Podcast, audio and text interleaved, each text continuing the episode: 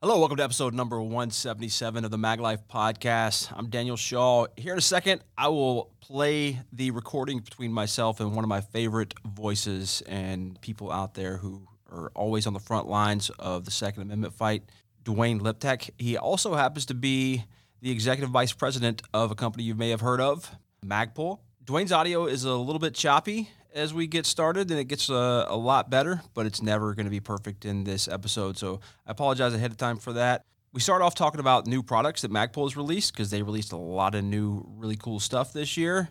Uh, then we get into some stuff that's really important to every armed citizen out there and person who uh, wants to remain free and remain having the ability to defend themselves and uh, right to keep and bear arms and all that good stuff. A really good conversation of how to deal with the new people coming in that don't really know our terminology and our culture and everything. So uh, Duane is always a voice of reason, always speaks from a really good place that is kind of puts the community first and not try to propel himself like we see a lot of times out there on the internet. So uh, without further ado, here it is.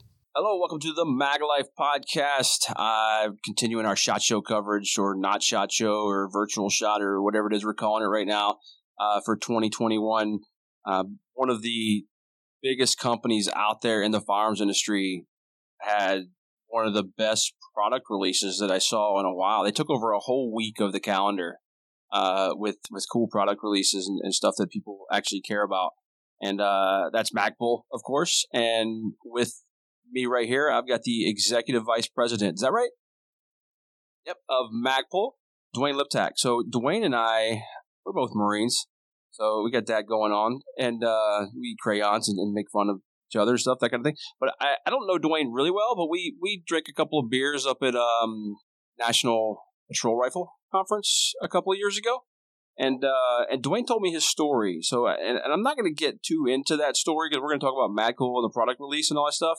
But I, I do plan on having Duane on later on in um, in the future to talk about a little bit of his his story and how he got to where he is right now because it's very interesting. Yeah, he's the only the only pilot that I know that doesn't care to fly. Became a pilot because he likes to fight, is what he told me. And I, will never forget that. That was a, a, great mindset. Very descriptive. Thought that was awesome. But uh, he Duane is if you don't if you've on any forums out there, uh, some of the more switched on guys, some of the less switched on people, some of the new shooters, some of the the you know Second Amendment fight. Duane takes a stupid amount of his personal time and goes out there, replies to people, informative, not self-serving, not trying to get more follows, not trying to create anything, trying to help people with good information. So, as far as leaders in the firearms industry, uh, in my opinion, Duane is is at the top or near the top right now. So without further ado, uh, Duane Liptak, how are you? Outstanding. Well, great day in Texas. I, I love Texas. We got here last February, and uh, of course, COVID, everything shut down. Didn't really get to experience too much, but uh, uh, it's a little bit colder than I would like it to be right now.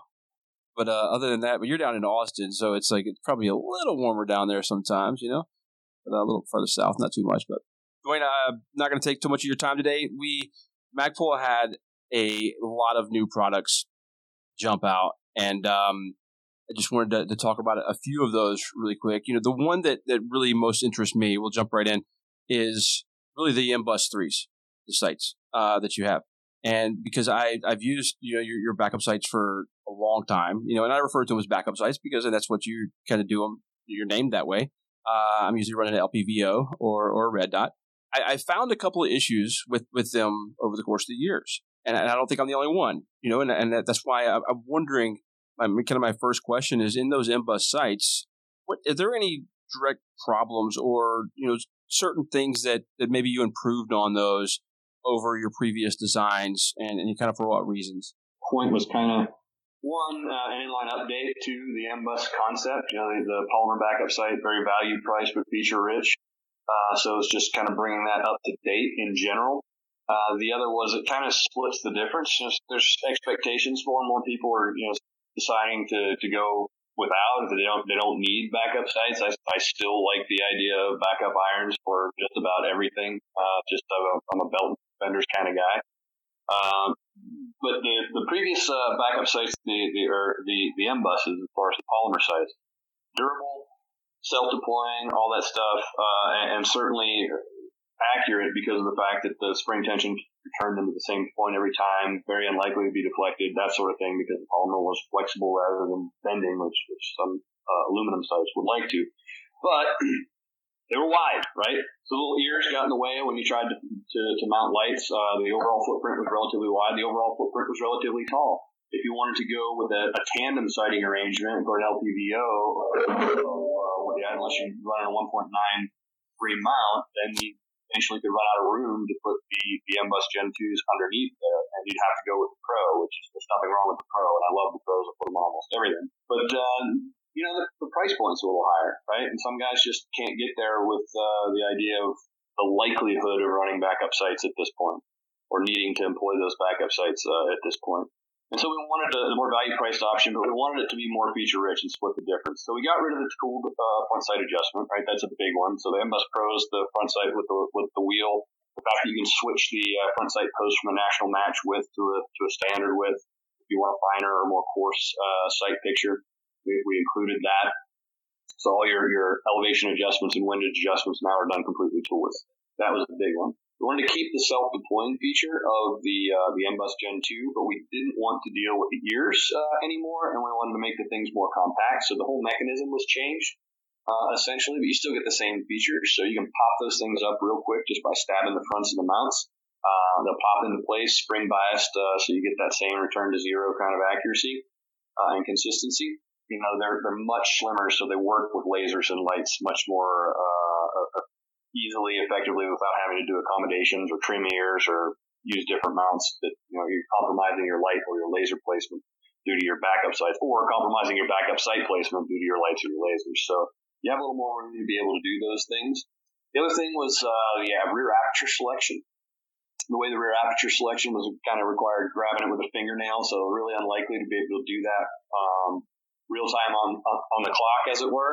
Uh, and now this we, we have a, an aperture that that flips uh, rotationally 180 degrees, held by a detent, quite sturdy, uh, and it's actually biased so that when you flip it, it doesn't actually shift along the windage screws. So that uh, because they're offset, when you flip it up, it's in exactly the same place as what the other one was, where you know normally rotationally would kind of bias by half a thread.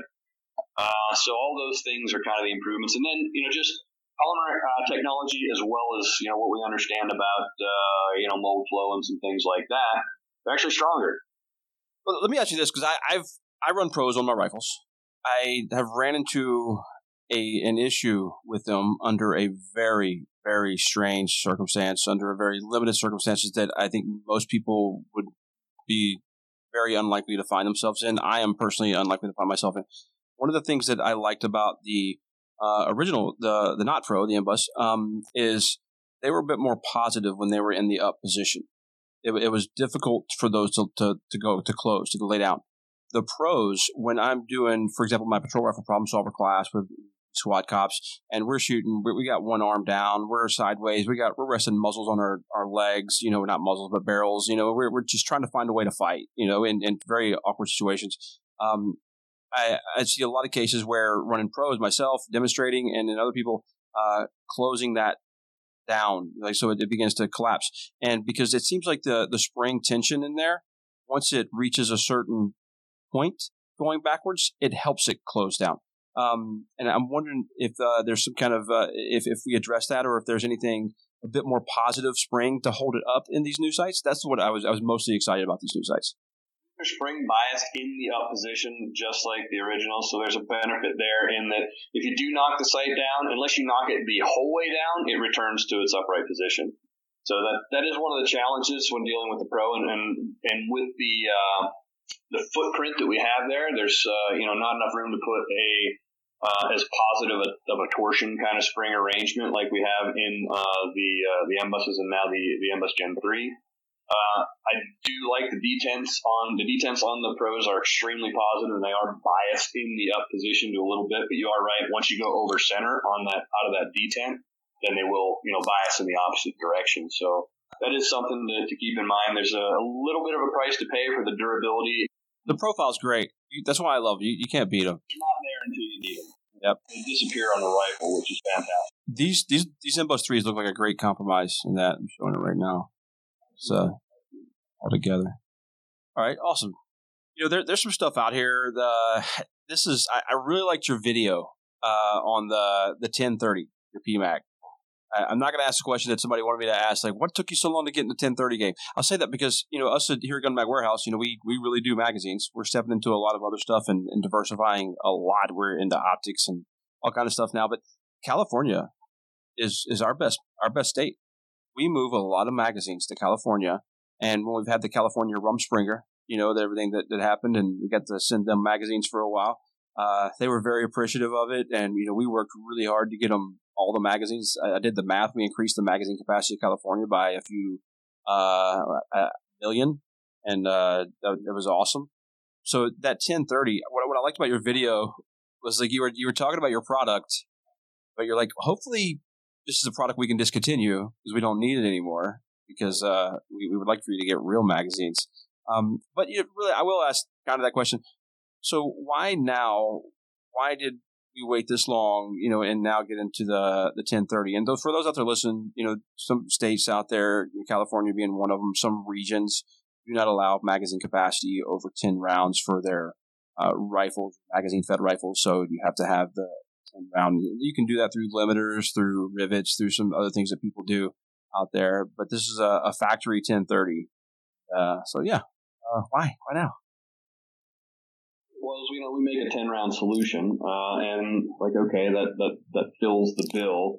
But there, and we knew there were some compromises there because the, you know, handling, trying to, if you're, if you're training with a 10 rounder and you have some, you know, pre-bands or you travel to another state and you employ, uh, you know, 30 rounders there, whatever the case may be, uh, you're, you're stuck with, without the correct manual of arms because you're not used to, you're used to handling little tiny magazines that just aren't ideal for, for, uh, that kind of manipulation.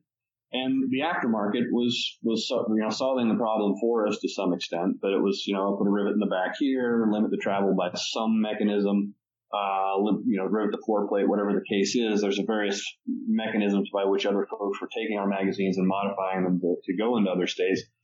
And it's, it, it, we didn't like that from a perspective of, you know what, we, we need to get around to providing a factory solution because there is a viable need there. Uh, and, and we understand that. Uh, it's not something that we certainly, uh, like we said in the video, that we, we, we like the idea. We don't like the idea of, hey, we've got to make this. You know, the 10 rounder is great for bench. It's, you know, a lot of hunting situations, that kind of things. But the, the 1030 is truly a legislatively based product. There's mm-hmm. No room for that thing to exist other than the fact that somebody has decide, decided that you don't need more than 10 rounds in your magazine, which is absolutely ludicrous and, you know, unconstitutional. So we hated the idea of, of supporting that mentality, but the reality is we're we're not doing supporting that mentality. Yes. Yep.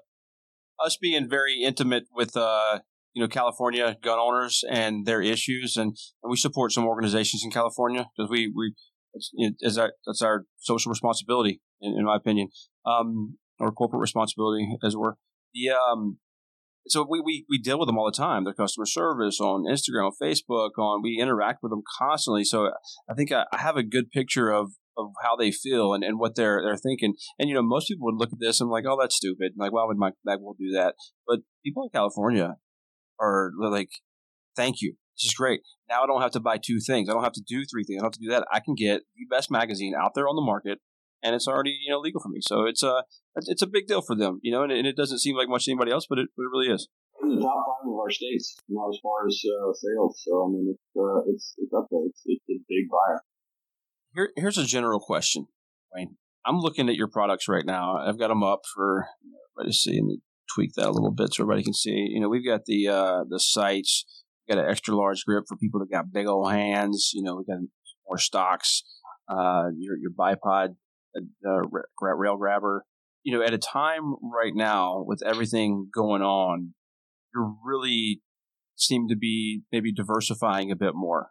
Is, that uh, strategic? Is that uh, you know you have the capability, so you're going to do it? I like it because I haven't ran across anything that you've made yet that's like garbage. So, uh, uh, what's really the thought process by that? I guess from a company vision perspective. There's uh, and, and there's there's a, I guess a, a, ton of reasons for it. Uh, one is there's there's the bigger world out there in the firearm space, certainly, even if you just look at the firearm space. Uh, so, and we we're shooters. We don't just shoot ARs. We don't just shoot AKs. We don't just shoot shotguns. We don't just shoot bolt guns.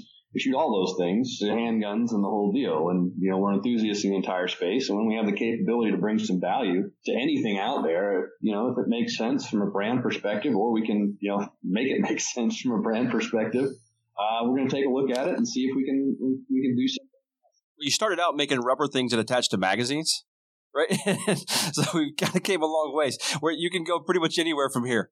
Yeah, and that's then that's exactly it. I don't want to feel limited by like us being we're not we're not a magazine company, we're not a you know a stock company or, or, or anything like that. We're a firearms accessory company. We're you know we're we're a design and engineering and manufacturing company. Uh, above all, we're just super super excited about the firearm space and always will be. Um, there's other things that we've dabbled in. Certainly the you know, and, and when you look at something like the apparel, mm-hmm. the deviation to apparel, and we thought we could potentially bring some value there. And the, the market's kind of changed. It's tough. We're bringing that to market as far as uh, you know perspectives on how uh, people in our industry were viewed. Uh, even not that it was great prior, but uh, so that uh, that kind of changed that and, and and soured us on on that aspect of it. But it, there was a strategic reason for that as well. We could see that coming, and that's to some extent eyewear and some other things like that. I can talk about eyewear on uh, any platform I want to. I can push ads that put the Magpul brand out. Yep. Um, uh, for our eyewear products, and they they can live a lot more places and familiarize people with the brand that would not have otherwise been able to be exposed to it or, or hear about it, and uh, then um, maybe they become firearms accessory customers that kind of thing. So that that's been useful. Not that we don't because eyewear in itself, I'm, I'm very happy with our eyewear line as a product. Don't like making products where we're not actually bringing value or a value proposition that makes sense to me personally. You know, it, always it's one of the things that we we always have internally is the would I buy it, you know, kind of test. And if it doesn't pass that, why are we doing it? Uh, and the eyewear certainly passes that muster for me. Um, but uh, you know, we got we ended up out of the apparel because it wasn't to that point right there where we were weren't 100% happy with what we were getting. But you'll see, you'll see continued. Uh, you did it wrong, Duane. You, you had like these nice shirts and things that fit well, and like buttoned up stuff and like some really quality things. You should have just made a T-shirt with some really cliche writing on it, and uh, and you would have killed it, man. You would have killed it. really cliche military three per sheepdog, MOLLE on all the labes, and and Spartan warrior stuff. You you, you destroyed it. I still uh, I still wear all of that stuff that uh, I have a stash because I actually like that that apparel, and there's, there's certainly nothing wrong with it. I think uh, what we're what changed about it was the the folks we were we are trying to do a you know not completely tactical apparel kind of yeah. with a firearms accessory company's name on it. And so folks that didn't, you know, if you want to dress as, you know, the quote unquote gray man or whatever you want to call it, just not look like the 511s guy at the store, by having the Magpul name on your belt loop, it kind of eh, maybe we weren't hitting hitting that uh, appropriately. As far as features and things, I think certainly towards the last season, things were very good. Um, I liked the way we were heading, and I think we had some capability to do some things. But just the amount of energy that that required versus um, doing more stuff in different firearm spaces and potentially other other spaces like knives. Uh, I think those made more sense, and so that's where we're at. Uh, we continue to play with things all the time internally, do a lot of research in various markets where our core competencies are applicable. And uh, we'll continue to do that. It's uh, wherever we think we can bring value in areas where we are uh, have enthusiasm or uh, you know a technological manufacturing or design capability. Then you know we'll probably play with some more some more things. Yeah, I mean, it looks like you're playing with some things right now. I mean, we're talking about uh, building a gun with Zev that was an interesting uh, kind of the way that came about is we've always wanted to bring you know, the original FMG slash FPG concept uh, to market in some way, but it's just it's that's the whole. It's not our core competency to, to take that firearm thing, suits to soup to nuts, and, and, and release a firearm. It's not. It's we certainly could do it, um, but it would have to change the face of how we do a lot of things in order to do that. Uh, and so it's just, it, it kind of backburnered. It was one of those things that we'd love to be able to bring to market. And it's, you know, becoming a fire, you know, changing to go into that firearm space also changes the OEM relationships we have with a lot of folks, which we love. We love working with the broad, you know, kind of a range of OEMs that we do. And so we don't want to threaten that by saying, hey, we're going to throw our hat into the we're making firearms ring. Uh, but in this case, yeah, Zev's making the operating system, the OZ9 kind of frame became the, the departure point for making this a reality. It's not the exact OZ9 frame. You can't take your OZ9 frame and stick it into our chassis to make uh, an FDP or, SD, or FDC, but uh, it's a modification of that, uh, and certainly as a, you know, a Glock style operating system with Zev internal. So they're they're producing the entire firearms uh, side of the thing. We're doing the, the entire chassis side of things. Uh, the two get melded together and sold as a Zev firearm product. Long time in uh, in coming. A lot of lots of folks asking for that one over the years, and uh, we're super happy to be able. We all wanted one. I mean, I want two or three, right? But we all wanted this thing to be able to come to life. Uh, it's super neat, um, and just happy to be able to do it there's a lot of folks excited about that. I mean, it, it's cool, and we're getting smaller and smaller with some of these PCCs and stuff out there, and, and backpacks and uh, guns and that kind of thing. It's really becoming a thing, you know, a lot more than it was two years ago. So, uh, and, and I'm, I'm, guessing you know, if Zev does it and Magpul does it together, it's going to be something that works. Uh, it's going to be something that actually arrives and we don't talk about for five years, and uh, you know, which was kind of different in some things in the firearms industry sometimes. I, I want to ask this one because I had a lot of um, I, I polled a lot of people about, you know, what would you ask about this, you know, in the magazine space. You know, we're kind of jumping all around here, but the the, the, the drum magazine, you, know, you have your D50, you have it for a variety of calibers of guns now, but you know, you, you got your nine millimeter one coming out. So we move a lot of drum mags here at Gun Mag Warehouse, and, and we, push them pretty hard. We get everything from Pro Mag to KCI, you know, and there's there's some of them that I wouldn't totally, you know, and I'm not bashful about saying, hey, this isn't for duty, but man, it's it's a cheap way to have a lot of fun at the range. You know, like I, I wouldn't go out there, you know, running my doing entry with this thing in my gun, anything like that. But but hey, they're they're great for this and that, and and if it breaks, they got a great warranty and you know a good price point on them, so there there is an application for them. But uh, my experience so far with your drum line has been uh, kind of my the opposite of my experience with uh, a lot of those others as far as the reliability, and then I, I expect that from Magpul. You know, I, I, think, and this reminds me of something. Uh, I made a post a while back. Um, somebody was asking me about magazines and, and this and that because I've, I've actually since I've dealt so much in magazines the last three years working for Gun Mag, um, I built into my classes a, a, series about magazines. You know, and, and I, am talking about I, I, know the problem with all the magazines. I know what comes back in warranty. I, I have I have I'm in a position probably more so than any trainer out there who has more data on on magazine problems out there. And I made the statement that that I don't recommend Gen M2s for for duty. Now, I didn't qualify that. I didn't add context to that. And the context to that is for just a couple dollars more, you can get a, in my opinion, a far superior magazine that doesn't have any of the smaller issues that the Gen M2s do because you you set that bar higher from the Magpul did, right? So the Gen M3 to me is superior. It's not that the Gen M M2 isn't duty ready. It's just why would I put that in my duty kit when I can get this one that I believe is a far superior magazine, and a lot of military testing has proved that. So it's uh that that's kind of my my qualification that that I left out of that. So I'm seeing that same thing. You know, you raised the bar with with the D50. So you know what what really sets you apart? Like, what do you what do you think you're what are you doing different? You know, that that's making this work where others have have failed in the reliability standpoint. Yeah, everything. Um, geometry and friction uh, really are the two things that uh, that set a drum apart from anything else, and and really all magazines. I mean, the reality of the situation is the easiest thing to do is to push something in a straight line with a spring, right? Uh, and as soon as you start deviating from that in any way, or you stack stack two beside each other. Now the stack has to be perfect. Otherwise, you add transverse pressures, which increase your friction. If you get a two into one transition in a pistol mag, that creates all kinds of friction problems, right? And in a drum magazine, you have a crazy situation in which you're trying to make uh, things go in a circle.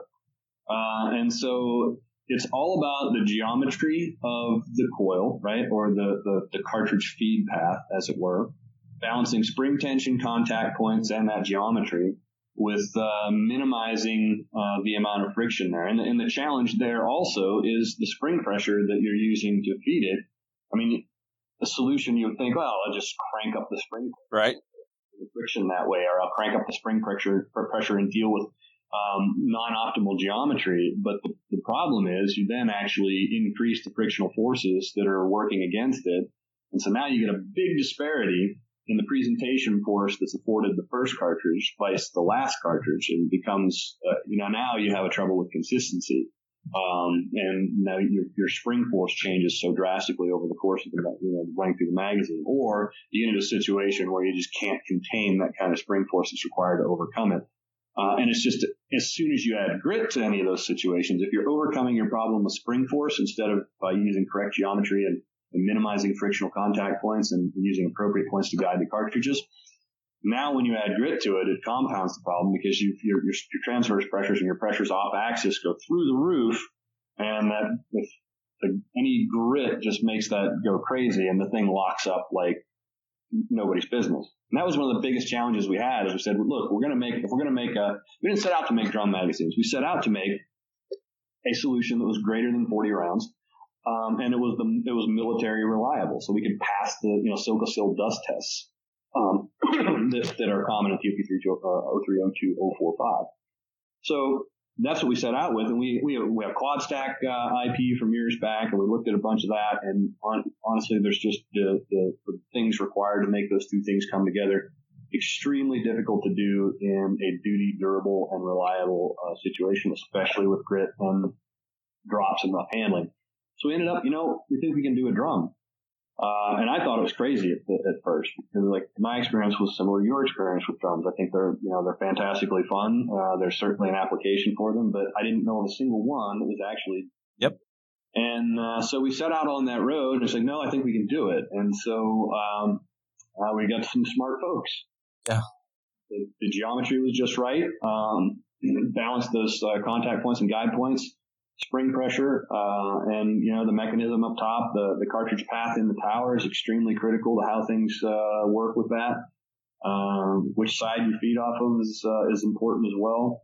A lot of little little tiny things that add up to make something that actually passes military dust tests. And you know you can run 15,000 rounds without a single stoppage through this drum. And it's the same kind of thing we've done with, with every magazine that we need for duty. And to your point, you know, that the M2 is absolutely was the most reliable polymer magazine on the planet until the Gen M3 came. Yeah, agreed. It's still far more reliable than just about anything else you can put in the gun, but there's some little things that we wanted to improve on.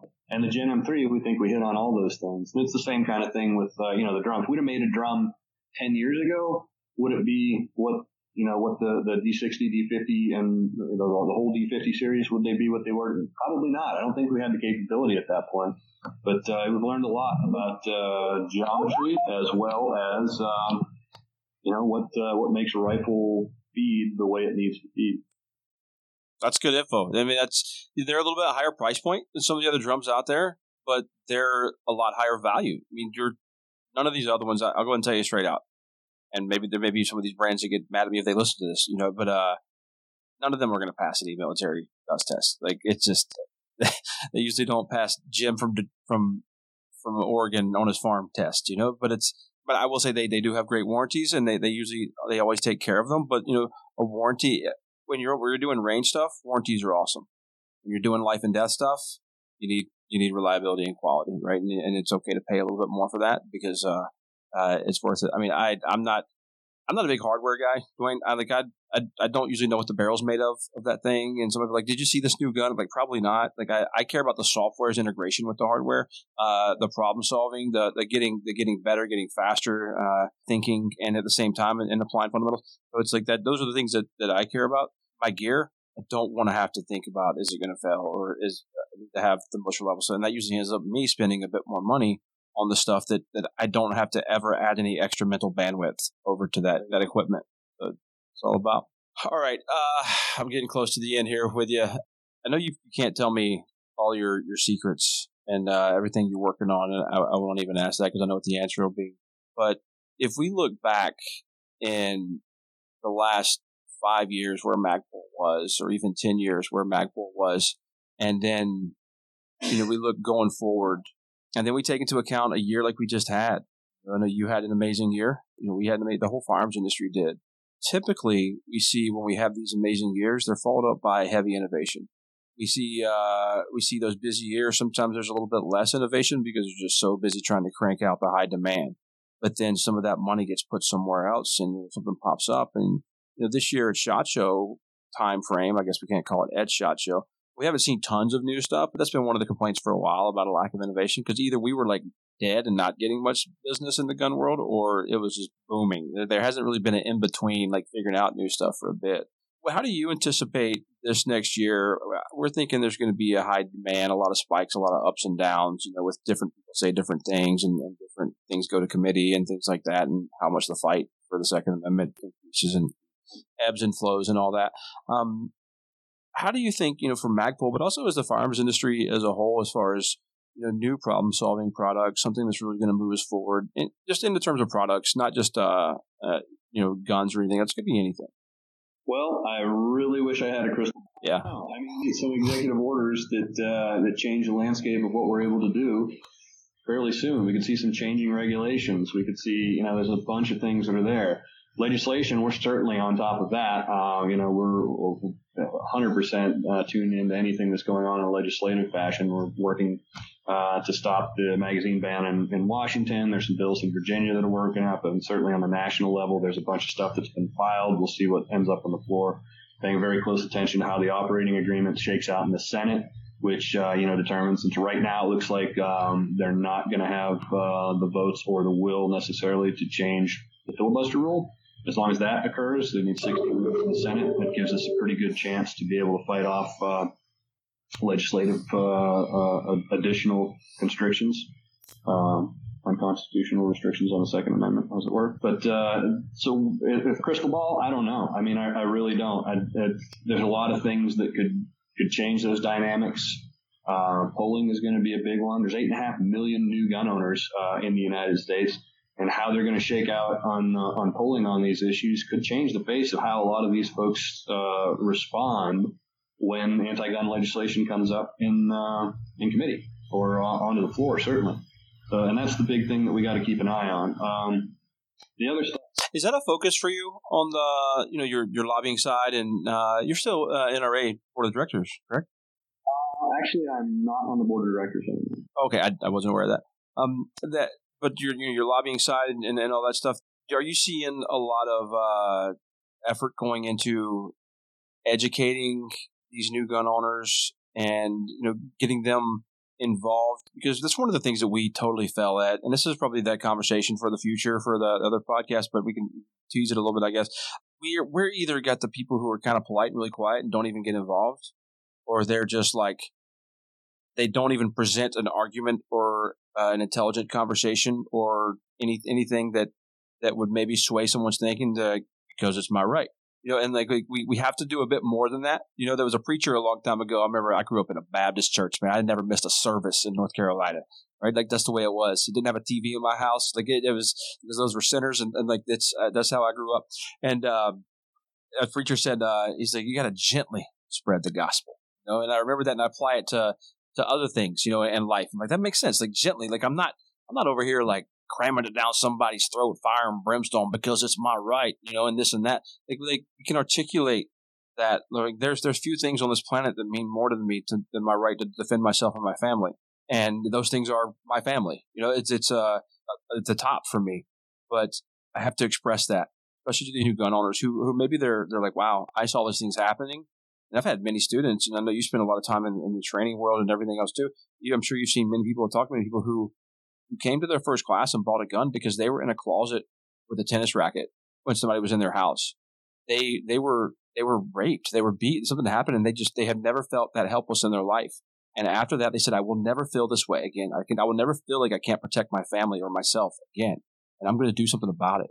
They choose a gun. They don't know all the right words. They don't know what things are called. They don't know the terminology and you know like accepting them is something that's been you know it's always been important to me like new shooter i love new shooters uh, I despise when somebody makes fun of a guy because he called a thing a clip.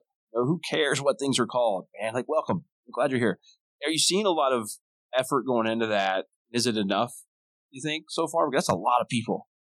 Yeah, it's a it's a lot of folks, and I think uh, you know some of those some of those folks we may be able to reach. Some of them maybe are actually ideologically opposed to the idea of firearms ownership and just bought one because right doesn't apply to me time. But they, you know, I'm certain there's a few of those folks that would be more than happy if that somebody snapped their fingers and all guns disappeared, which is, you know, it's fantasy fairy tales and not a world I'd want to live in anyway. But the uh, the bottom line is, I think that uh, there's a couple of problems that are facing us uh, as a firearms community with when it comes to new firearms owners. And I've seen some really great outreach out there. We try to do some uh, as well, like so you bought your first AR, so you bought your you know your, home defense shotgun, things like that. Bunch of great um, entry level training and safety stuff that that I think has I've seen a big increase in over this past year. Trying uh-huh the, the new firearms owners. And there's some, you know, great programs out of that have been in existence for years. NSSF Project Child Safe and, you know, the, the Eddie the Eagle stuff for when there's firearms in the home with, with, uh, with children to educate the kids and as well as for the adult education. So all those things, I think resources are there and, uh, I've seen a lot of people step up. I also, you know, I, I, there's to your point, we can be divisive as a community, which I don't think really helps us a lot um, we get argumentative amongst amongst ourselves uh, in a way that I don't think is productive for the overall movement and can be intimidating to a new firearms owner trying to come into the community. That's one of the things I try to be completely understanding with with, with folks. Now, there's um, I don't necessarily tolerate um, argumentative uh, things where there's somebody that you know is, is uninformed and wants to force that opinion, you know, but but convicted in their opinion, uninformed but convicted in right? very loud and very wrong at the same time. Yeah. Yes, yes. So that, so that is something that you need to counter. But there's a, you know there's a, man, a wait a minute. When I when I do things like that, or like publicly I address something like that, or uh, you know even in a in a class, it's like I may be at a point where this person I'm not going to reach this person. This person may have their mind complete. Yep. Anybody else that reads this comment or hears my voice or or how I'm addressing this those are the people that you're probably influencing at that point when you have a rational and a clear and a cogent, uh, you know, explanation for things. Uh, so that's that's the way I look at that, and that's the way I think we should look at a lot of things out there. And it's it's okay to inform without being um, elitist or, or anything like that. So I think there's a, a, there's a methodology there. And the other side of it is we when we get in this, some of these people may not be the most, uh, you know, they may not be uh, the the whole Molon Labe kind of side of things right now. They may need some some understanding. Yep. To to get to that point, and it's so ideological purity is a place that I absolutely live on a daily basis. So like I. There's, I don't think you could get more ideologically strictly adherent to the ideas and the principles espoused in the, the protections of the Second Amendment of my natural God given right to self defense and firearms ownership. But in when we talk to folks, like you said, you can't use the hammer. You know, you, at the very best, sometimes maybe you can use the velvet hammer, right? Uh, it's got to be a little soft around the edges.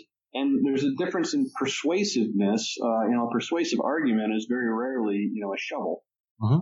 in the face. Uh, to be able to get somebody to, you know, just to understand where somebody's mindset is, to be able to get into that space and dissect what their misgivings or misunderstandings are in a way that seems helpful rather than extremely confrontational, uh, I think is valuable. And it takes a lot of time. Uh, it's not, it's not an easy thing. It's certainly easier to say, you know, the hell with you because you're, you don't, you don't believe in, in mail order, uh, belt fed, uh, suppressed machine guns. So it's like, um, which is, I think, a great platform for if I would ever run for office, which I'm. I love it. Right, let's do it. we're gonna have, what you're saying is we're gonna have to have some empathy, you know, because there's people who genuinely don't know, but they're not against us. You know, they just don't know, and and we've been attacked so much that we're just constantly defensive, man. We got our guard up. We're, we're ready to go. And if we hear like one term or one thing, they don't focus on the point right there. They're busy explaining why they don't agree with the term assault weapon or why they don't, uh, or why they're not calling things the right way. So they're, they, they, we end up resorting to the uh, ad hominems, you know, and, and because we think we're being attacked when really this person just doesn't know how to communicate with us. He doesn't know how to speak our language. You know, we're, we're kind of an anchor point. To any of the, the logic that actually has gotten us to arrive at the positions that we've arrived at.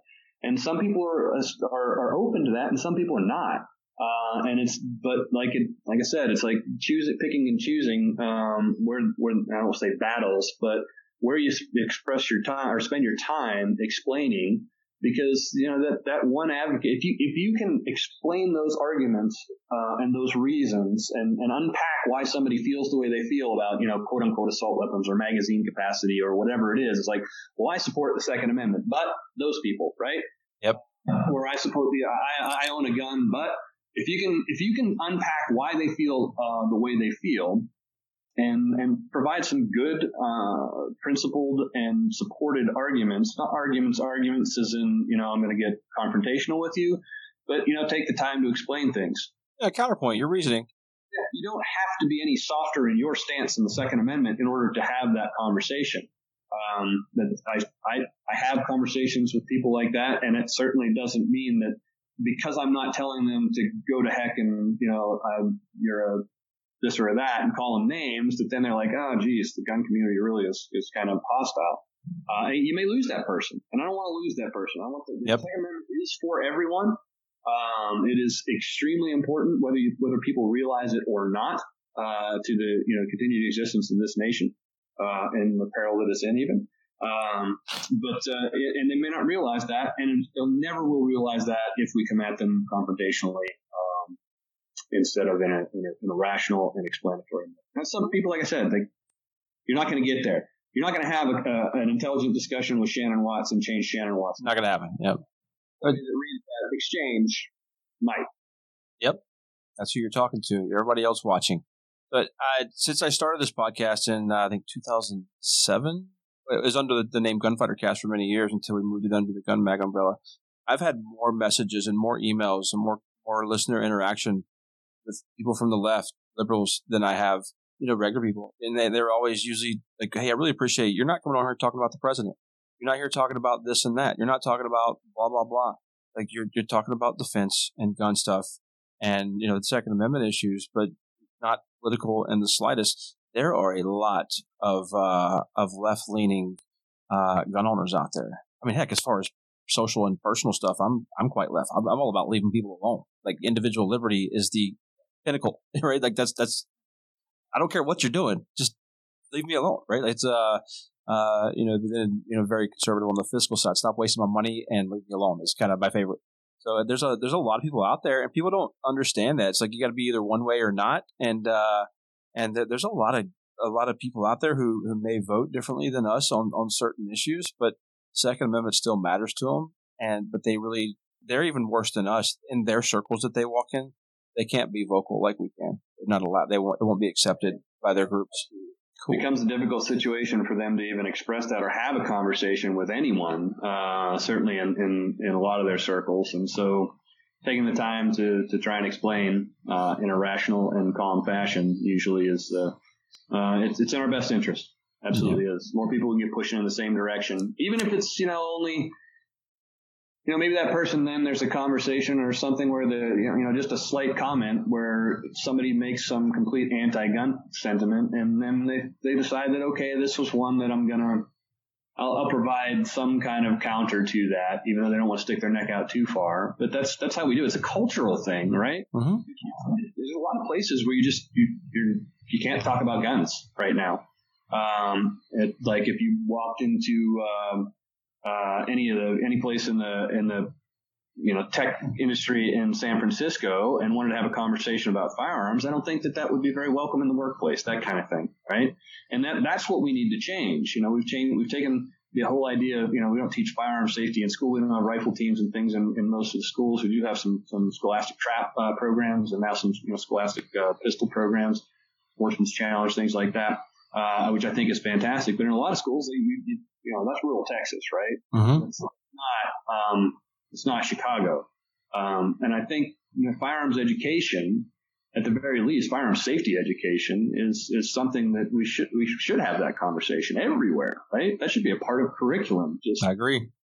And bleeding control and how to manage money, right? Like, there's there's tons of things. How to not get a high interest student loan, you know, like yeah, like these are things that we can address. We always like going after symptoms and not actually the real problems. Duane, I, I really appreciate it. I liked a lot of this that we're talking about right here. I I would love to have you know more of your time in the future if you could join me and we could dive into a lot of this because I you always have a very I wouldn't I can't say unique, but your the way you articulate it, your, your perspectives, um, it's very gentle and uh, and and authoritative at the same time, and uh, I appreciate that. You know, it comes across. I, what I'm saying is, I think you're you're a good example of how we should be communicating with people on the outside that maybe aren't totally in, maybe they have one foot in, uh, and also within the farms industry where we tend to like to eat our own, you know, rather than rather than protecting each other. But at the same time, that's a whole other conversation too. In my training world, um, I'm not a fan of eating our own. I don't don't I don't talk bad about anybody else, you know. Um, but there are times where I believe we need to use peer pressure to fix problems. I think that's that's better done behind closed doors uh, than than publicly. But uh, sometimes it needs to be done. So, uh, well, until then, Duane, thank you for joining me. Always a pleasure. And uh, guys, until next time, the Mag Life out.